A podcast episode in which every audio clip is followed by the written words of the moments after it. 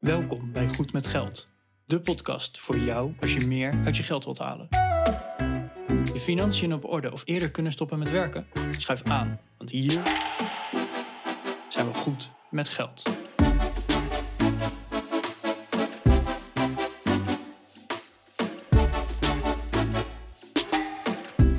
aflevering 145 van de Goed met Geld podcast. Bas en Arjan weer hier. Ehm, wij hebben het regelmatig over goed met geld zijn, bewust van je persoonlijke financiën en het belang van het bijhouden van een administratie. Alleen ik ben gestopt met het bijhouden van zo'n eh, gedetailleerde administratie in elk geval. Ik hou nog wel wat, uh, wat zaken omtrent mijn financiën bij. Uh, maar niet meer alles op cent nauwkeurig. Nou, Arjan doet dat nog wel. En vandaag gaan we dus in gesprek over hoe doen we dat? Waarom doen we dat? En waarom ben ik eigenlijk gestopt met het op de cent bijhouden van mijn persoonlijke financiën? En wat doe ik in plaats daarvan op dit moment nog? Kan je veel van leren, want um, nou, niet iedereen vindt het leuk om te administreren. Ik denk dat de meeste mensen dat niet leuk vinden. Dus wellicht is de manier waar ik, waar ik nu mee begonnen ben wel, uh, wel iets voor jou. De show notes vind je op goedmetgeldpodcast.nl slash 145. Daar vind je even wat meer informatie over waar we het vandaag over hebben gehad. Je kunt daar een berichtje achterlaten met, uh, met jouw manier van administreren. En wil je dat niet doen of wil je meer persoonlijke gegevens delen die niet op het internet terechtkomen? Stuur ons dan even een privéberichtje via goedmetgeldpodcast.nl slash contact. Veel luisterplezier.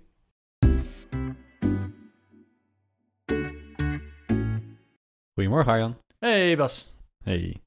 Hey, ik heb even een uh, dingetje dat ik wilde bespreken vandaag. Meteen uh, met de deur in huis vallen. Kom erop. Uh, ik ga niet meer alles op de cent bijhouden. Ja, dat zei jij laatst.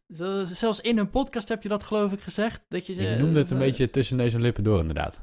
Ja, ja, dus ja dat klopt. Dat, dat, was een sneak preview op deze aflevering. Zeker weten, zeker weten. Oké. Okay. nou, jij als luisteraar weet natuurlijk wel dat ik... Uh, ik ben best wel voor het bewust zijn van je persoonlijke financiën. Het goed met geld zijn is voor mij onder andere dat je weet wat er speelt.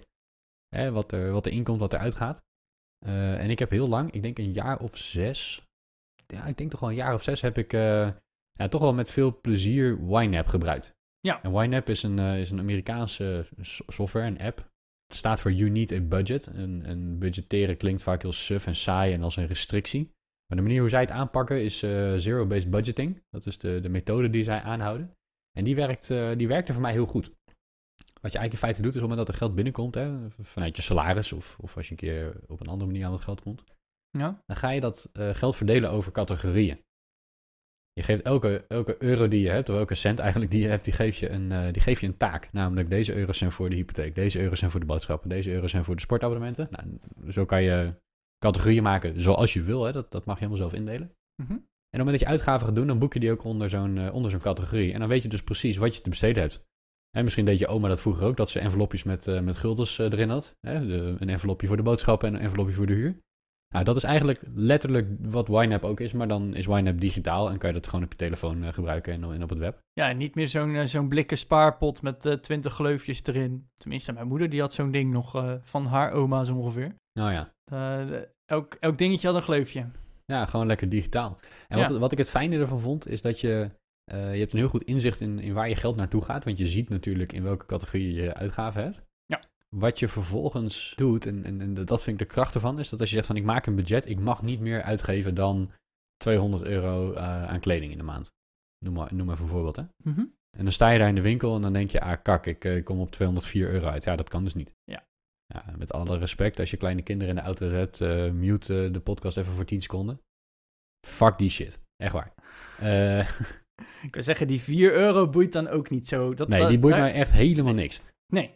Dus, dus wat YNAB doet, is dat zeggen van ja, het is zero-based budgeting, maar een, een budget is geen restrictie. Een budget is gewoon een weergave van jouw prioriteiten. En als jij het belangrijk vindt dat je dan toch die 204 euro kan uitgeven terwijl je maar 200 had gebudgeteerd, dan doe je dat toch lekker. En die 4 euro, die snoep je af uit een andere categorie waaruit je overhoudt. Mhm. En dat is super slim. Eh, Ja. want Dat betekent namelijk dat je, eh, nou ja, je kunt, een, je kunt een euro natuurlijk maar één keer uitgeven. Eh, dat is zo'n mooie wijsheid. Maar, het is echt zo. Je kunt een euro maar één keer uitgeven. En elke euro moet een taakje krijgen. Namelijk, sommige euro's zijn buffer, dus die blijven staan en die doen eigenlijk niks. Maar ja, ze hebben wel een taak, namelijk ze zijn jouw, jouw buffer, jouw, eh, jouw reservepotje. Ja. En sommige euro's zijn eh, voor, de, voor de huur of de hypotheek. Elke maand hetzelfde bedrag, heel voorspelbaar. En sommige euro's die spaar je voor onvoorziene uitgaven, zoals eh, onderhoud aan je auto of nou, noem het er maar op. Of, of voor voorziene uitgaven die maar één keer per jaar plaatsvinden, hè, zoals de kerstcadeautjes. Of, nou, je kunt van alles nog wat bedenken waar je in categorieën voor kunt sparen. En op een gegeven moment is er een eh, bedrag beschikbaar in zo'n categorie. Dat kan je uitgeven. Als je meer dan dat uitgeeft, moet je het uit een andere categorie halen. Dat is namelijk ook wat je doet als je niet budgeteert, alleen dan weet je het niet. Ja. Dus ik ben altijd heel blij geweest met YNAB. Dikke shout-out naar, eh, naar, naar Jess, of Jesse, ik weet niet hoe die kerel heet. De, de oprichter in elk geval. Oké. Hij heeft een fantastisch product neergezet. Uh, als je het wil hebben. Ik verdien daar helemaal niks aan overigens. Ik ben niet uh, gelinkt op een of andere manier aan YNAB. Uh, maar als je, wil gaan, als je wil budgetteren en inzicht in je financiën wil hebben, ik, ik raad die gasten aan. En toch ben ik ermee gestopt. Ja, en dat, dat vind ik wel hè, wij, wij, zijn allebei, wij discussiëren best wel over geldzaken en hè, de administratie, noem maar op. En dat doen we in de podcast, maar ook daarbuiten. En dan is het van, hé hey, ja, ik heb nou weer een plannetje, of uh, wat ik nou weer heb gedaan. Ja. En dat jij nu begon van, ja, maar ik ben daar gewoon mee gestopt. Dat, ja. uh, dat verbaast mij. Dus, uh, nou, ik gebruik dus niet YNAB. Ik, ik gebruik het in, ik gebruik gewoon Excel. En ja. ik heb ongeveer hetzelfde systeem. Ook met, ook met potjes? Ook met potjes. Het enige verschil, denk ik, wat ik heb met YNAB, is dat mijn potjes ook in de min kunnen. Hè, dus als ik, ik heb dan een bepaald kledingbudget. Ja. En dan zeg ik dus van, nou, van de, de hè, mijn potje is leeg, maar ik heb toch, uh, in plaats van 200, heb ik 204 euro uitgegeven. Dan komt hij gewoon op min 4 te staan. En Mhm. de volgende maand wordt dat gewoon weer aangevuld. En stel dat ik Ja. 100 euro per maand spaar daarvoor, eh, dan komt hij op 96 te staan, want er stond nog een min Ja. 4. Ja, en YNAB doet dat ook, hè. Dan geeft hij ook aan dat je op min 4 komt te staan. Dus je dan toch een uitgave van Oh, oké. 204 boekt. Ja. Eh, maar dan, dan komt er wel een, kat, eh, dan komt er wel een dikke melding in je scherm van... hey, let op, je hebt een, eh, een overspending. Ja. Eh, dus je komt, je komt euro's tekort. Want als je, stel je hebt die min 4 in één categorie... en je gaat het geld uit al je andere categorieën zitten uitgeven... Dan heb je Dat, het kort. kan- dat, kan, dat kan dus niet meer. Dat geld heb je niet. Ehm, Dus daar geeft hij dan wel een dikke vette waarschuwing voor. En voor die 4 euro kan je dan zeggen, nou boeiend, dat komt inderdaad wel goed. Want ik heb ook nog een bufferpotje ergens staan waar meer dan genoeg geld in zit om, om dat soort dingen op te vangen. Ja, eigenlijk is het gewoon een mini-lening van alle andere potjes aan dat ene potje wat net Ja. tekort komt. Ja, waar Zonder Wine heb je dan wel heel bewust van maakt, is het feit dat je inderdaad een overspend op een categorie hebt. Hè? Dus dan, eh, Ja. dat, dat bedrag wordt ook, eh, komt in een rood kadertje te staan. En eh, de, qua UI is dat best wel goed ingericht. Oké. Ik, ik kijk daar een beetje met mijn, eh, met mijn software geweten naar. En dan denk ik, nou, dat hebben ze best wel, best wel goed in elkaar gezet. Maar je bent gestopt, dus eh, Ja, we, we kunnen er wel op doorgaan waarom je het zou moeten gebruiken. Maar jij bent er toch gestopt na zes jaar. Dus ja. hoe ben je Ja. zo, zo ver gekomen? Hou, jij, hou jij nog elke transactie bij, Arjan? Want Zeker. ik, ik eh, be- nou, beantwoord deze vraag gewoon met een vraag. Maar... ehm, hier eh, zeg ik ja en nee op. En ik ga hem Hmm. straks toelichten. Oké, Nu Ja, jij. ik, ik, ik deed dat dus wel. Hè. Ik, ik hield elke transactie bij. Dat is een beetje Ja. het idee van YNAB. En eh, met een aantal Amerikaanse banken hadden zij gewoon een standaard koppeling, waardoor jouw, ja, je boekingen van de bank direct in eh YNAB terechtkwamen. Mhm. Ja, voor Nederlandse banken was dat er gewoon nog niet. En ik geloof dat er inmiddels zijn, is er wat third-party software beschikbaar om dat wel te doen. Eh, maar goed, ik deed dat niet. Ten eerste omdat het gewoon niet kon toen ik met YNAB begon. Eh, ten tweede omdat het je heel bewust maakt dat als je een uitgave doet, dat je hem direct even boekt. Dan, dan blijft het op een of, andere manier, een of andere manier beter in je hoofd zitten. En dan ben je er wat bewuster bezig met je, met je uitgavenpatroon. Ja. Dus vaak als ik ergens had gepint in de winkel, dan boekte ik snel. Dat kost me drie seconden werk. Dan open ik dat appje en dan deed ik even tik, tik, tik. En dan, dan was die netjes verwerkt. En één keer per week of één keer in de twee weken eigenlijk keek ik eh, naar, de, naar het saldo in YNAB. En dat saldo op mijn bankapp. Nou, die kwamen eigenlijk altijd wel overeen. Hè? Dus je elke uitgave netjes registreert, dan, eh, dan komt het overeen. Kwam het niet overeen, dan ga je even kijken hoe dat zit. Nou, dan kan je wel weer een, eh, een CSV-exportje uit je bank gaan halen en dat gaan uploaden in YNAB en zo. Dus er waren wat mogelijkheden voor me. Goed, ik deed het met de hand. Ja. Aan de ene kant positief, want het geeft heel veel, eh, heel veel inzicht. Aan de andere kant, het is toch ook best wel weer wat werk op een gegeven moment om het bij te gaan houden. Eh, zeker. Ehm, en, en je komt op een gegeven moment eh, in de Law of Diminishing Returns terecht, hè? De, de wet van de remmende voorsprong. En die geeft op een gegeven moment aan dat je, je kan heel veel tijd in dit soort dingen blijven steken, in dit soort details, hè? want je bent echt op detailniveau dingen aan het bijhouden. Ja. Het heeft niet zoveel zin. Tenminste, in het begin heeft het heel veel zin om, om te zorgen dat je heel hard de goede kant op gaat rennen. Maar als je eenmaal al een heel eind de goede kant op aan het rennen bent, en, en ik denk dat ik dat ben, ja. Ehm, dan, dan is de toegevoegde waarde van nog meer details bijhouden, die wordt steeds kleiner. Oké. Ja, ik zit wat in. Hey, je kunt het je voorstellen, stel dat je vanaf, eh, weet ik veel, je gaat van, eh, van Utrecht naar Amsterdam rijden met de auto. Mhm. Dan moet je de A2 hebben, dat, die, die fantastische landingsbaan zeg maar, waar ze dan snelweg van hebben gemaakt. Ja. Wie kent hem niet? Als je eh, dan vanuit Utrecht naar het oosten begint te rijden, dan ga je helemaal de verkeerde kant op. Dus je moet heel goed bijhouden hè, dat je uh, straatje naar rechts, straatje naar links, een bochtje om, rotonde, derde afslag, blablabla. Dat je op de snelweg terecht komt richting Amsterdam. Uh, dan ben je halfweg Amsterdam op de snelweg. Ja, dan, dan hoef je niet meer elke vijf meter een, een aanwijzing te hebben. Je moet nu die kant op, je moet nu die kant op. Nee, je moet gewoon die richting blijven volgen en dan komt het vanzelf wel goed. -hmm. Ja de analogie is niet helemaal correct, want op het einde in Amsterdam moet je wel weer alle details gaan doen. En dat is met financiën juist weer niet zo. Daar hebben ze alleen maar aan het begin en niet aan het begin en het eind. Dus hij is niet helemaal zuiver, maar ik, ik denk dat je begrijpt waar ik naartoe wil. Als je eenmaal de goede kant op gaat, dan moet je gewoon blijven doorgaan en dan kom je er wel. En dan zijn al die minuscule details niet meer zo boeiend. Ik zou hem eerder bedenken van, hey, uh, in, in het begin als je die route gaat rijden, dan is het fijn om navigatiemeldingen te hebben. Uh, zodat je in ieder geval weet hoe je moet rijden. Mm -hmm. En na een maand weet je de route en weet je een aantal alternatieve routes omdat je een keer file hebt gehad. Uh, dus dan heb je je navigatiemeldingen niet meer nodig. Want oh, damn. Op, op jouw automatische piloot. Die is goed. uh, ja, die is de, sowieso. gewoon.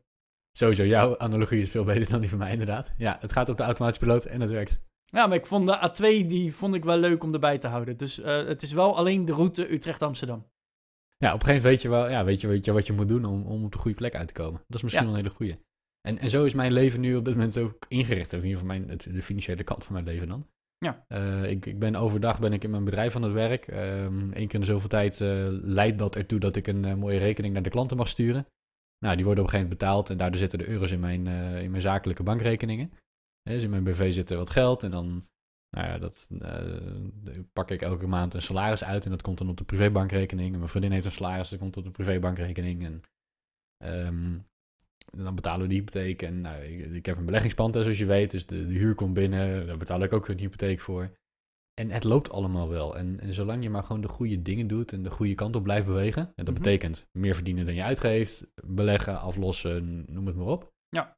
Ja, ik, ik, ik zie de noodzaak nu op dit punt in mijn leven gewoon niet meer om alles in detail bij te houden.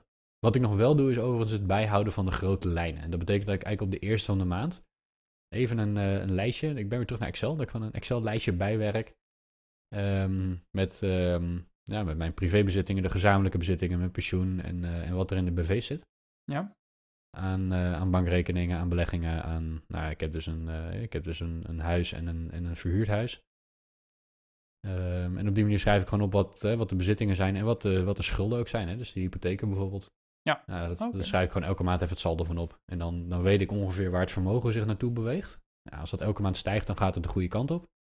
En, en dan is je onderbuikgevoel in combinatie met het cijfertje, het gaat, het gaat naar boven of naar beneden. Dat is wat je het cijfertje ziet. En dan het onderbuikgevoel erbij van dat komt omdat we deze maand veel gespaard hebben. Of dat komt omdat de beurzen deze maand heel goed hebben gedaan. Of als het een keer negatief wordt, hè, dan weet je van, nou, misschien heb ik wel heel veel gespaard deze maand, maar zijn de beurzen omlaag gegaan.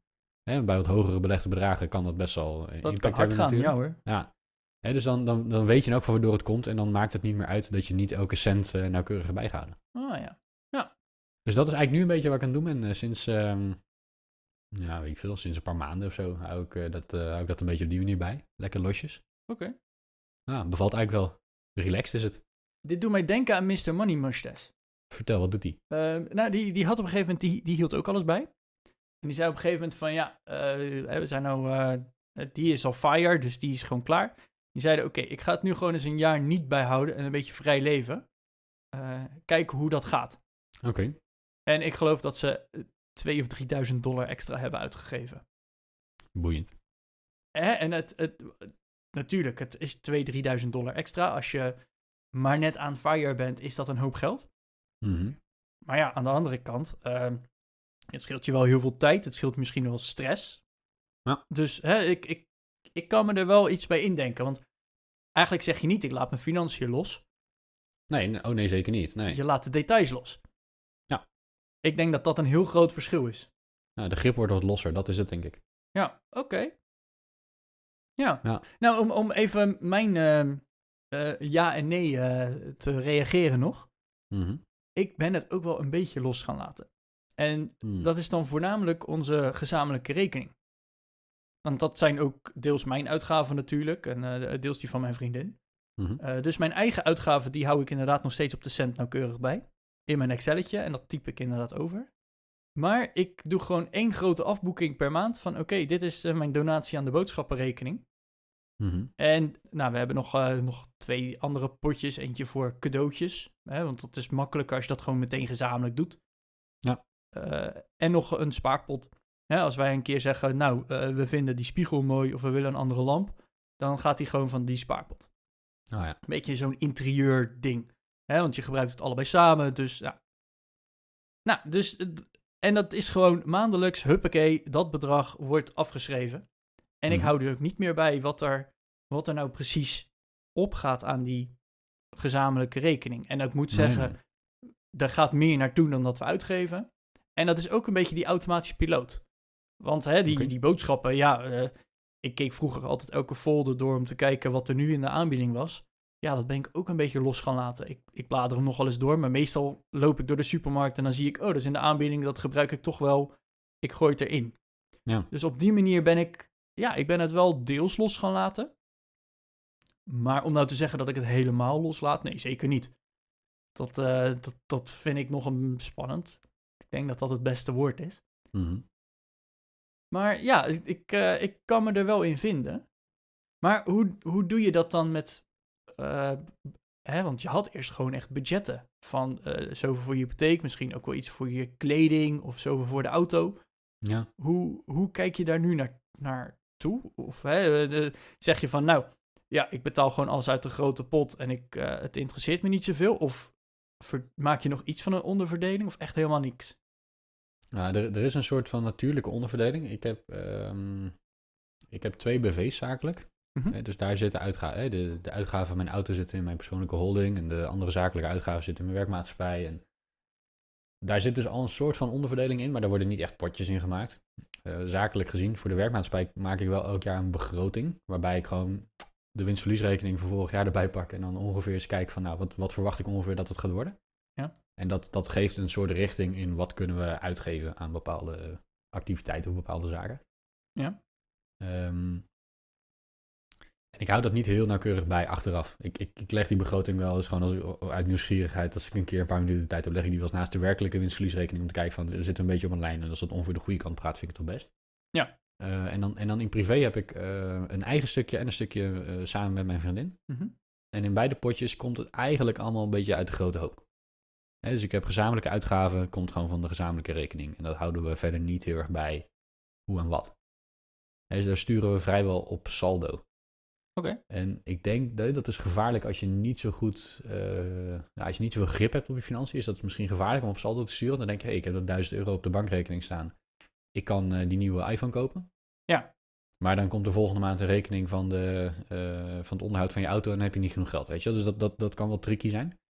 Maar ik denk op het punt waar wij nu zijn, dat we eh, aan de ene kant hebben we genoeg geld om, om dat soort dingen te kunnen opvangen. Hè. Dus we hebben een buffer, een spaarrekening waar, waar gewoon geld op staat om dit soort dingen te kunnen betalen. Mhm. Ja. Ehm, en, en we zijn ook inmiddels al bewust genoeg van het feit dat er van dit soort jaarlijkse uitgaven zijn of onvoorziene uitgaven zijn. Eh, waardoor we weten dat we niet naar die nullijn toe gaan leven. Oké. Dus, dus op zich is ja, het komt gewoon uit, uit, één, eh, uit één potje eigenlijk. Nou, en, ik, ik weet, we hebben het wel eens eerder gehad over hè, financiën zonder administratie. En dat dat ook prima kan. Mhm. Ehm, maar ik wil hier toch nog iets van een middenweg eh, in aanbrengen. Want hè, jij hebt het best wel losgelaten. Er zijn mensen die het helemaal niet doen. Ik doe het nog op de cent nauwkeurig. Mhm. Maar ik doe ook nog een, eh, een administratie voor iemand anders. En eh, daar doe ik het achteraf. En dat is dus niet per transactie. Maar dat doe ik gewoon eens per jaar. En dan trek ja. ik eh, een CSV-export. Een, een CSV-export is gewoon alle verschillende transacties met de omschrijving en van en waar naartoe het ging. En plus een datumpje. Het is eigenlijk Mhm. een soort tabelletje wat je downloadt. Die zet ik in Excel. En ja, die verdeel ik dan onder in potjes. Mhm. En dan gaat het dus helemaal niet om het budgetteren, maar dat gaat wel even om het inzicht. En ik moet zeggen, bij, bij die persoon, ehm, die verdient niet zoveel als jij en ik. Oké. En dat gaat allemaal prima, maar het is wel fijn om dan even te weten van, oké, nou, eh, er zijn kleren gekocht. Daarin wordt ze helemaal vrijgelaten, wat dat betreft. Maar Mhm. achteraf kijken we wel even van, hé, hey, eh, er zijn te veel of te weinig kleren gekocht. Ja, ja. En hè, dat is niet meteen een probleem, want inderdaad, daar is ook gewoon een buffer. Mhm. Maar dan kijken we dus wel even van, hé, hey, maar hoe gaat het dan met die buffer? Moeten we iets, hè, komend jaar iets minder uitgeven dat er wat bij de buffer komt? Of zeggen we, nou, de buffer is groot genoeg, ehm, maar we zien wel dat de televisie aan vervanging toe is. We gaan de televisie vervangen, want de buffer laat het toe. Ja. En dat is dus niet zozeer om echt te controleren of om boos te worden of, of hè, wat dan ook. Maar dat is meer gewoon om even te kijken van, hé, hey, hoe gaat het nou? En Mhm. wat ik bij jou eigenlijk hoor is van, nou, de, de inkomsten zijn er genoeg. Dus als het een keer planningstechnisch net even wat minder loopt, dan lo- loopt het wel weer los. Als de wasmachine opeens kapot gaat en de auto heeft reparatie nodig. ehm, hè, stel dat jouw auto in privé alsnog is, dan, dan dat loopt wel los en dan trek je die buffer erbij. Ja. Maar dat heeft dan ook wel weer te maken met jouw salaris. Omdat jouw Ja, salaris dat wat gewoon hoger is, makkelijker gaat. Ja. dat dat makkelijker gaat. En ja, ik denk dan toch, hè, natuurlijk, je hoeft niet op de cent nauwkeurig bij te houden eh, wat nou waaraan opgaat. Eh, het is dat ik het leuk vind, het is dat het, hè, ik heb het al een keer opgezet, dus het gaat me redelijk makkelijk af. Het kost me niet Mhm. zoveel tijd meer. Maar ik denk ook wel dat het hè, een soort van goed is om achteraf gewoon eens te kijken van, hey, hoe staat het er nou voor? Hè, eh, jij houdt het op hele grote lijnen bij. Maar ik denk als je inderdaad wat minder verdient, dat het ook goed is om eens dat wel, hè, wat er dan is uitgegaan, om dat dan eens onder te verdelen van, hé, hey, waar is het dan aan opgegaan? Want Mhm. als er opeens, hè, ik noem maar wat, 2000 euro meer is uitgegaan dan dat er binnen is gekomen. Mhm. Nou, hè, eh, dat hoeft bij jou niet meteen een probleem te zijn, maar als je niet zoveel verdient, kan het een hoop geld zijn. Maar als er Ja, dat ja, jaar een ja. gloednieuwe fiets is gekocht eh, en een nieuwe koelkast, ik noem maar even wat geks, dan is het heel logisch dat dat geld eh, minder is. ja, dan weet je waardoor het komt. Ja. En hè, dus moet het op de cent nauwkeurig? Nee, wat, hè, niet, niet precies. Mhm. Maar ik denk dat er ook wel situaties zijn waardoor het misschien gewoon prettig is om, hè, al is het maar achteraf, dan hoef je het niet te budgetteren, maar gewoon achteraf eens terug te kijken van, hé, hey, waarin, waaraan is het nou opgegaan? Om gewoon maar even, ja, even dat idee te krijgen, zijn we goed bezig, ja of nee? Ja, ja. Ja. Ja, en dat zijn we goed bezig, ja of nee? Ik denk dat dat uiteindelijk het belangrijkste is. Dat is de reden dat je dat je, je financiën wil bijhouden, toch? Ja, en eh, eh, eh, ik ben dus ook heel benieuwd. Ik, ik weet niet of dat een relevante vraag is, maar eigenlijk zou ik in mijn agenda nu over een, een jaar of drie, vier gewoon zo'n moment moeten, moeten neerzetten. Even aan Bas vragen hoe die nu zijn financiën doet. Doe je het dan Ja. nog steeds hetzelfde Ja. en bevalt het prima? Of zeg je van nou, ik merkte dat mijn, eh, het- de stijgende lijn in mijn vermogen, die daalde wat omdat we toch makkelijker op vakantie gingen, omdat we toch makkelijker een nieuwe telefoon kochten. Eh, dat we er toch weer bij zijn gaan houden. Ja, het zou best wel eens kunnen dat dat eh, allemaal gaat gebeuren en dan, dan boeit het me eigenlijk niet zoveel. Misschien is dat ook wel goed als we wat meer gaan uitgeven. Ja, ja dat is zeker ook een, een, een alternatief. Maar ik, Ja, ik ben dan ja. wel benieuwd wat het... Hè, die eerste paar maanden, dan zit je zo in zo'n ritme. Dat maakt dan ook niet zo heel veel meer uit. Mhm. Eh, maar ik ben dan wel benieuwd wat de, wat de effecten zijn op de lange termijn. ja. ja, daar ben ik ook wel eh, benieuwd naar inderdaad. Gewoon voor mezelf. Ik, ik denk niet dat ik dit ooit helemaal los ga laten. Dat ik ooit eh, compleet blind ga varen of zo. Dat, ik denk niet dat ik dat ga doen. Nee. Maar voor nu dat zo op deze manier bijhouden van, van het vermogen, maar ook de posten waar het uit bestaat. Hè. Dus, dus ik hou, even een voorbeeld, onder het kopje privé. Nou, ik heb jou het overzichtje gestuurd, Arjan. We gaan niet alle bedragen nu noemen, maar Nee. Eh, onder het kopje privé heb ik staan eh, betaalrekening, vastgoedrekening, spaarrekening, creditcard, beleggingsrekening, verhuurde pand, de hypotheek van het verhuurde pand. Nou, dat zijn allemaal postjes van vermogen die in mijn privébakje zitten. Ja. En in mijn eh, gezamenlijke administratie zit betaalrekening, spaarrekening, beleggingsrekening, huis en de hypotheek van het huis. Dat zijn de posten die ik samen met mijn vriendin heb. Wat ik wel heb gedaan overigens, om mezelf niet voor de gek te houden en mezelf niet rijk te rekenen, is ik heb ehm, hè, van al die vermogensposten schrijf ik gewoon op wat de saldi zijn. Hè, dus zoveel op de bank, zoveel is de hypotheek, zoveel is het huis waard. Ja. Eh, bij, de, bij, de, bij de woningen eh, reken ik vrij conservatief. Dus dat is, eh, dat is wel één dingetje. Ik ga mezelf niet helemaal rijk zitten rekenen met de allerlaatste transactie die in de buurt heeft plaatsgevonden. Van, nou, dan is dat ook wel wat wij krijgen en nog 5% erbij of zo. Hè. Dat, misschien is dat in de praktijk wel zo en zo, zo reken ik hem niet mee in het lijstje. Dus dat scheelt wel iets. En ik hou rekening met hoeveel er van mij is. Ja, mijn privéstuk is 100% van mij, maar het gezamenlijke stukje is maar 50% van mij. Ja. Dus, eh, dat telt uiteindelijk op en dan keer, keer 50%. Hè, dus dan is dat het vermogen dat echt van mij is. Ja. Ehm, en in mijn BV's hou ik rekening met de toekomstige belasting. Als ik namelijk eh, geld uit de BV wil halen, ik doe mezelf een dividenduitkering, dan moet ik daar belasting over betalen. Dus daar hou ik rekening met eh, de totale waarde na belasting. Ja, en ik, ik neem aan, als jij een rekening stuurt, dan, dan zit daar een btw-bedrag nog bovenop. Eh, dat Ja, je ja, ook al je btw-bedrag eh, apart houdt. ja, nou dat is wel grappig, want ik pak inderdaad voor de BV's, ehm, eh, pak ik een aantal posten uit de balans die ik meetel. Of nou eigenlijk alle posten uit de balans, maar ik, ik voeg ze samen, want ik ga niet de volledige balans opnemen, dat vind ik veel te veel werk. Dus de, de, de, het kopje, dat is wel leuk, de kopjes die in mijn werkmaatschappij zitten zijn liquide middelen, vaste activa, vorderingen en verplichtingen. Oh ja. Nou, vorderingen, dat zijn alle rekeningen die ik al heb gestuurd, maar die nog niet betaald zijn. Hè, dat, is, dat is geld dat ik nog van iemand moet krijgen. Ja. Eh, daar zit eh, onder andere BTW in. Als ik een rekening van 100 euro eh, ex-BTW stuur, dan heb ik een vordering van 121 euro. Maar in het kopje verplichtingen zit dan natuurlijk wel weer, ja, ik moet ooit een keer BTW aan de Belastingdienst gaan geven. Dus die 21 euro die zit in dat kopje verplichtingen. Juist, oké. Ja. Oké. Dus dat, da- daar hou ik niet, dus niet echt rekening mee. Maar dat wordt, hè, de, boekhoudtechnisch wordt daar automatisch rekening mee gehouden. Eh, en ik heb dus een ja, geconsolideerde balans. Hè. Ik neem een, eh, de, echt de hoofdposten van de balans, die neem ik op in dat overzichtje. En hou ik er rekening mee dat, eh, nou, op dit moment zijn, zijn die BV's nog 100% van mij. Het zou kunnen zijn dat er misschien een, weet ik veel, er komt een medewerker bij die aandelen krijgt. Of er komt, er komt een compagnon bij. Nou hou ik er rekening mee dat mijn eigendom niet meer 100% is. Ja. En ik hou rekening met die toekomstige belasting. Want je kan wel leuk geld op de bank hebben staan en dat uiteindelijk aan jezelf gaan zitten geven. Maar ja, daar moet je nog wel eerst even belasting over betalen. Ehm, dus ja, je kunt jezelf maar rijk gaan zitten rekenen. Uiteindelijk krijg je een rekening van de Belastingdienst van, oh ja, je moet een dividendbelasting betalen. En, nou, dan valt het even tegen. Nou, het vermogen dat ik uiteindelijk onderaan de streep zie staan, dat, is dus, eh, dat houdt wel rekening met eh, dat ik nog belasting moet betalen. Heb ik voor mijn pensioenpotje overigens ook gedaan. Daar hebben we het al eens eerder over gehad. Ik heb zo'n beschikbare premiepensioen. Mhm. Eh betekent dat ik gewoon een beleggingsrekening heb waar ik geld op heb gestort. En dat rendeert. En uiteindelijk koop ik daar een pensioen van. Ja. Ja, uiteindelijk moet ik van dat bedrag, ja, die uitkering, daar moet ik inkomstenbelasting over gaan betalen. Dus ik heb op dat, eh, op dat bedrag wat daar staat, heb ik wel gezegd van, nou, daar moet nog eh 40% toekomstige belasting van af, zeg maar. Ja, ja. Ja, Ja. en eh, aan de andere kant, kijk, in jouw privé heb je het nu eh, losgelaten voor een groot deel. Hè, dat je het niet meer op de cent bijhoudt. Maar ik neem aan dat jouw bedrijf het wel allemaal gewoon nog op de cent moet bijhouden. Omdat dat de Belastingdienst anders achter je broek aankomt van... hé, hey, je, je administratie is niet op orde. Ja, je moet een deugdelijke administratie voeren. Dat betekent dus wel dat je alle transacties die je doet eh, goed moet boeken.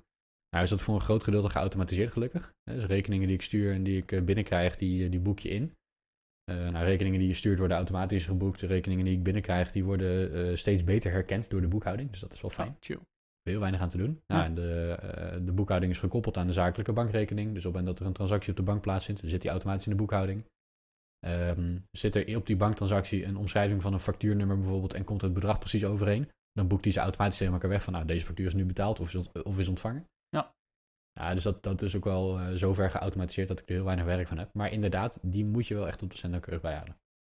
Ja, dus hè, het, het klinkt wel heel makkelijk dat we niet alles meer op de cent bijhouden. Maar zelfs Bas moet sommige dingen op de cent nog steeds bijhouden. Ja, en op het moment dat je gaat beleggen in je BV, dan krijg je weer andere zaken. Want je hoeft bijvoorbeeld eh, de beleggingen in je BV, die hou je op de, in de boekhouding eh, bij voor de aanschafwaarde. eh, heb ik mij laten vertellen door de accountant. Oh, Ja, en pas op het moment dat je je beleggingen verkoopt, dan realiseer je dus een soort boekwinst. Ja. Stel je hebt voor eh 10.000 euro ingelegd en eh, dat potje is 15.000 euro waard geworden. Dan staat er nog steeds 10.000 euro op je balans, ondanks dat die rekening 15.000 euro bevat. Mhm. Eh, en op het moment dat je dan je beleggingen verkoopt en dat geld weer opneemt, dan, dan, dan verkoop je dus voor 10.000 aan beleggingen en realiseer je 5.000 euro winst uit beleggingen. Eh, op, die manier, op, op dat moment pas pak je die 5.000 euro winst. Die komt op je winstverliesrekening, daar betaal je belasting over in de BV. Ehm, maar wat ik daar natuurlijk wel ga doen, en, en op dit moment heb ik dat nog niet in mijn staatje. Eh, maar wat ik daar wel ga doen, is dat ik daar natuurlijk wel de werkelijke waarde van die beleggingen ga opnemen. Dat doe ik in privé immers ook. Dus daarbij gaan de, Ja. wat ik in mijn vermogens eh, Excelletje bijhoud en wat er in de boekhouding staat, dat, dat loopt natuurlijk niet helemaal één op één met elkaar. Eh, maar dat heeft meer te maken met bepaalde fiscale regels dan met dingen wel of niet goed bijhouden. Ja, ja. Nee, helder. Dat, Oké. Maar goed, het kan. Hè? We hebben natuurlijk een interview gehad met iemand die zei van, nou, nou, ik houd ongeveer een beetje bij. En toen zei ik al van, nou, ik ben wel iemand die het heel nauwkeurig bijhoudt. Inmiddels hou ik het ook ongeveer een beetje bij. Bevalt wel prima eigenlijk. Gaat lekker. Ja, nou, en ik ben dus inderdaad heel benieuwd eh, hoe dat over een paar jaar eruit ziet. Maar beste luisteraar, als jij nu denkt van ja, was een allemaal leuk en aardig, maar dit, dit kan gewoon niet. Ik doe het op nog een andere manier. Eh, ja, laat het ons gerust even weten. Want Ik hou ervan om het gewoon op de cent nauwkeurig bij te houden. Eh, Bas, die is daarmee gestopt. Die doet het gewoon een beetje op de grote hoop.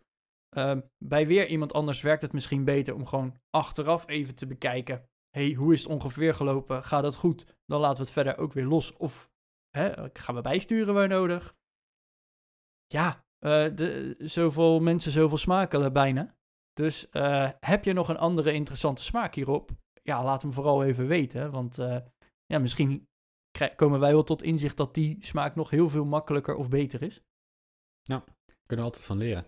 En ehm, ja, wil, wil je meer van ons weten natuurlijk, eh, hou gewoon eh, de podcast in de gaten. Hè? Dus eh, volgende week weer een aflevering. En, er komen er binnenkort een, een paar leuke gasten aan. Dus we hebben nu weer een aantal afleveringen met stage opgenomen. Er komen een paar hele interessante interviews aan. Tot volgende week. Tot volgende week.